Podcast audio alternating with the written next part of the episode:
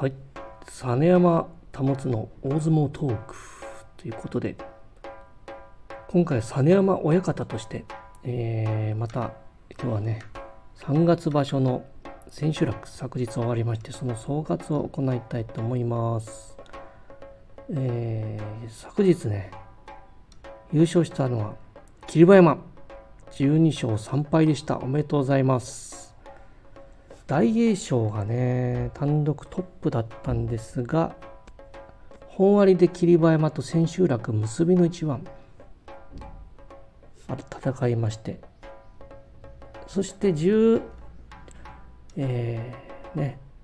それで、千秋楽戦って大栄翔が一歩リードだったんですけど、そこで負けてしまって、相星、同じね、12勝3敗同士になっての優勝決定戦。そしてそこでも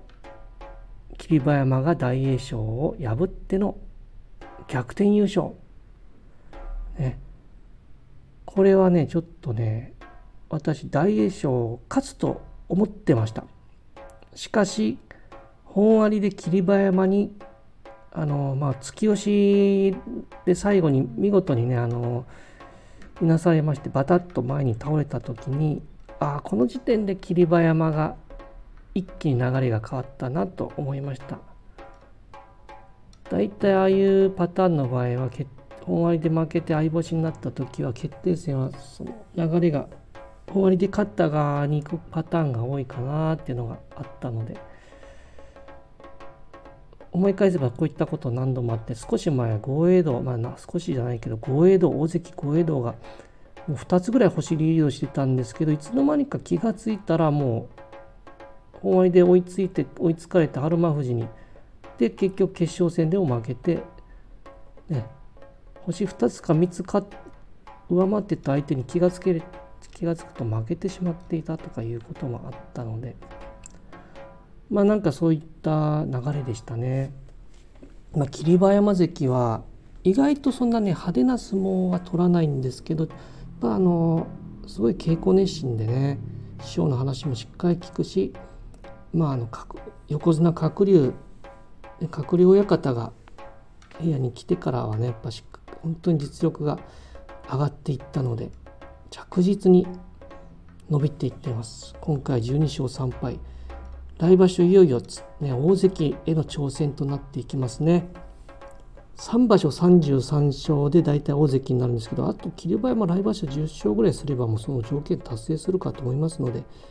ね、来場所しっかり勝って大関に上がってもらいたいです。関脇小結がとても今ギチギチに詰まってるのでそろそろねもうこの中で強い人たちが大関に上がっていきたいって言ってもらいたいと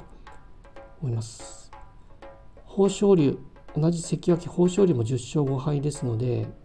まあ、来場所をねもう一回ちょっと大関の足がかりということで、あのー、頑張ってもらいたいですね。先場所怪我をして8勝7敗だったんですけど来場所本当に優勝か優勝に近い成績を残せばあの大関上がれるんじゃないかなと僕は思います。その今これだけ大関が大関横綱少なくてまあ怪我する前前はその怪我する直前は本当優勝争いに先場所も関わってたので豊昇龍も、えー、大関候補同じくこと小結の若元春もねこれ非常に最近2桁勝利続いて安定しているので若元春あと大栄翔小結ね今回残念でしたけどこの大関取りのチャレンジは十分の条件来場所次第では達成できるんじゃないかなとこの大栄翔若元春霧馬山豊昇龍この4人の中の誰が最初に大関に行くかということですね。まあ、大関っていうのはもう大相撲の看板ですので横綱が大看板だったらこのまた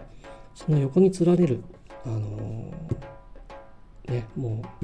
う2番目の地位ですのでね。いよいよ大関が誕生するのが近づいてきたかなと思います。で関脇の若隆景がねちょっと今回久しぶりに陥落というね怪我大怪我だそうです。大怪我してね7勝7敗一つの休み。もう前半もうちょっとね5連敗がなければ勝ち越して関脇の地位を守れたんですけど今回ねこういう形でしかも来場所ももしかしたら休場するかもしれません。全治3ヶ月ということですからそうなると一気にねもう前頭の下の方まで落ちてしまうのでまたちょっと出直しということで、まあ、ただしね、まあ、若隆景の実力があって番付下げてしまうってことは逆にその幕内最高優勝の可能性っていうのも出てくるかなと。幕の幕尻の方でははい実力的にもねやっぱりあの全然もう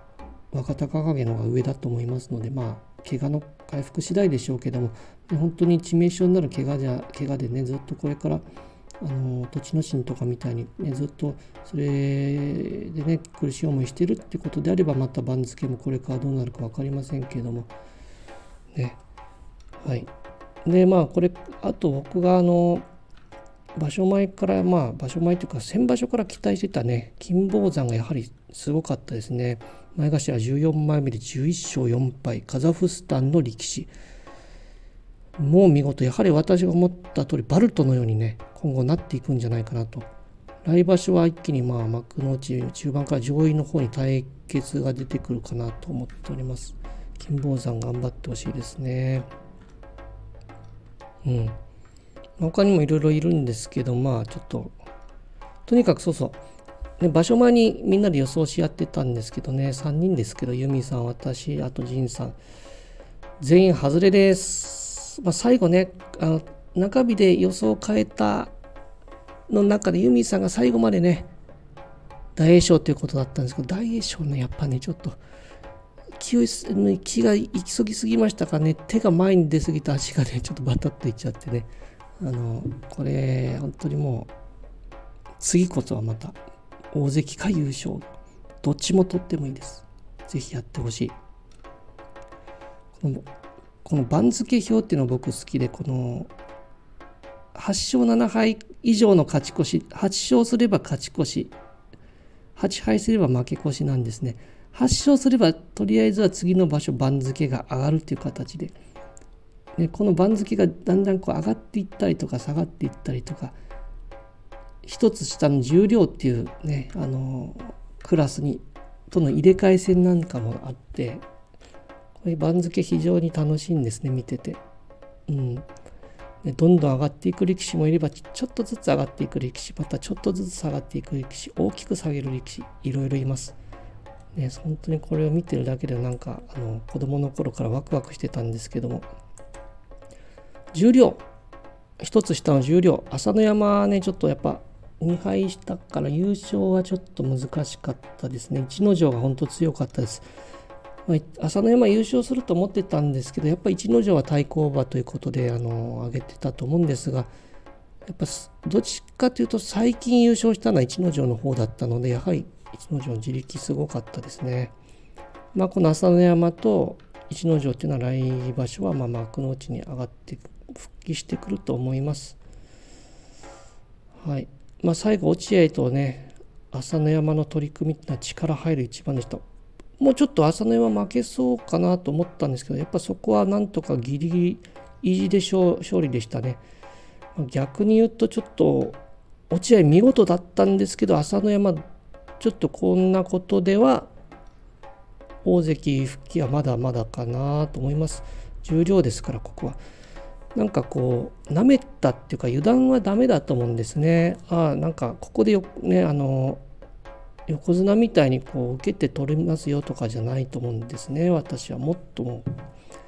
どんどんどんどん取りこぼさないようにもう絶対にもう全力でやるべきだと思います。そこがあのあればまだまだ朝乃山も上がっていくと思うんですけどもなんか朝乃山がちょっと休んで落ちてる間にだいぶもう土俵幕内上位も時代が変わったっていうか本当にいろんな人たちが出てきてるんでその中で本当にもう一回大関に戻れるかっていうとどうなのかなっていうのがありますよね。ちょっと今回のその関脇小結陣の強さを見てそれを感じましたけどいよいよもう大関、えー、ね来場所終わった頃には新しい大関誕生するかもしれないので楽しみです。でまあその5月場所については照ノ富士も復活してくるだろうっていう話ですね照ノ富士はここはある意味身体をかけたねここでダメならもしかしたら引退もあるのかなと思いますまあ、なんとか復活してもらいたいし優勝争いに関わっていってもらいたいです。で貴景勝は、まあ、角番、ね、綱取りからひっくり返って角番っていうのはこれまでも最近ねしょっちゅうあることなので、ね、やっぱ貴景勝横綱難しいんじゃないかという私の予想がそのままになってしまったのですがやっぱなんかあの横綱ってあのバターンとか汁餅ついたりベターンとなんか倒れるっていうのは姿は絶対に見せたらいけないっていうぐらいすごいのが横綱だと思うんですね。あの大鵬さんは初代貴乃花と若い頃の初代貴乃花と相撲を取って尻餅をついた尻餅をついて私が負けてしまった。もう横綱の相撲取れない。ということで引退されたんです。横綱っていうのはまあ自分の相撲が取れなくなったら引退っていうのが、ね、そういう立場であるので、まあ、そういった立場になるにはやはり貴景勝ただ勝った勝ったじゃなくてあの負け方もねやっぱりその何ていうのかバターンと倒れたり尻餅ついたりコロコロって転げるっていうような負け方もやっぱりあのあるのかなと思います。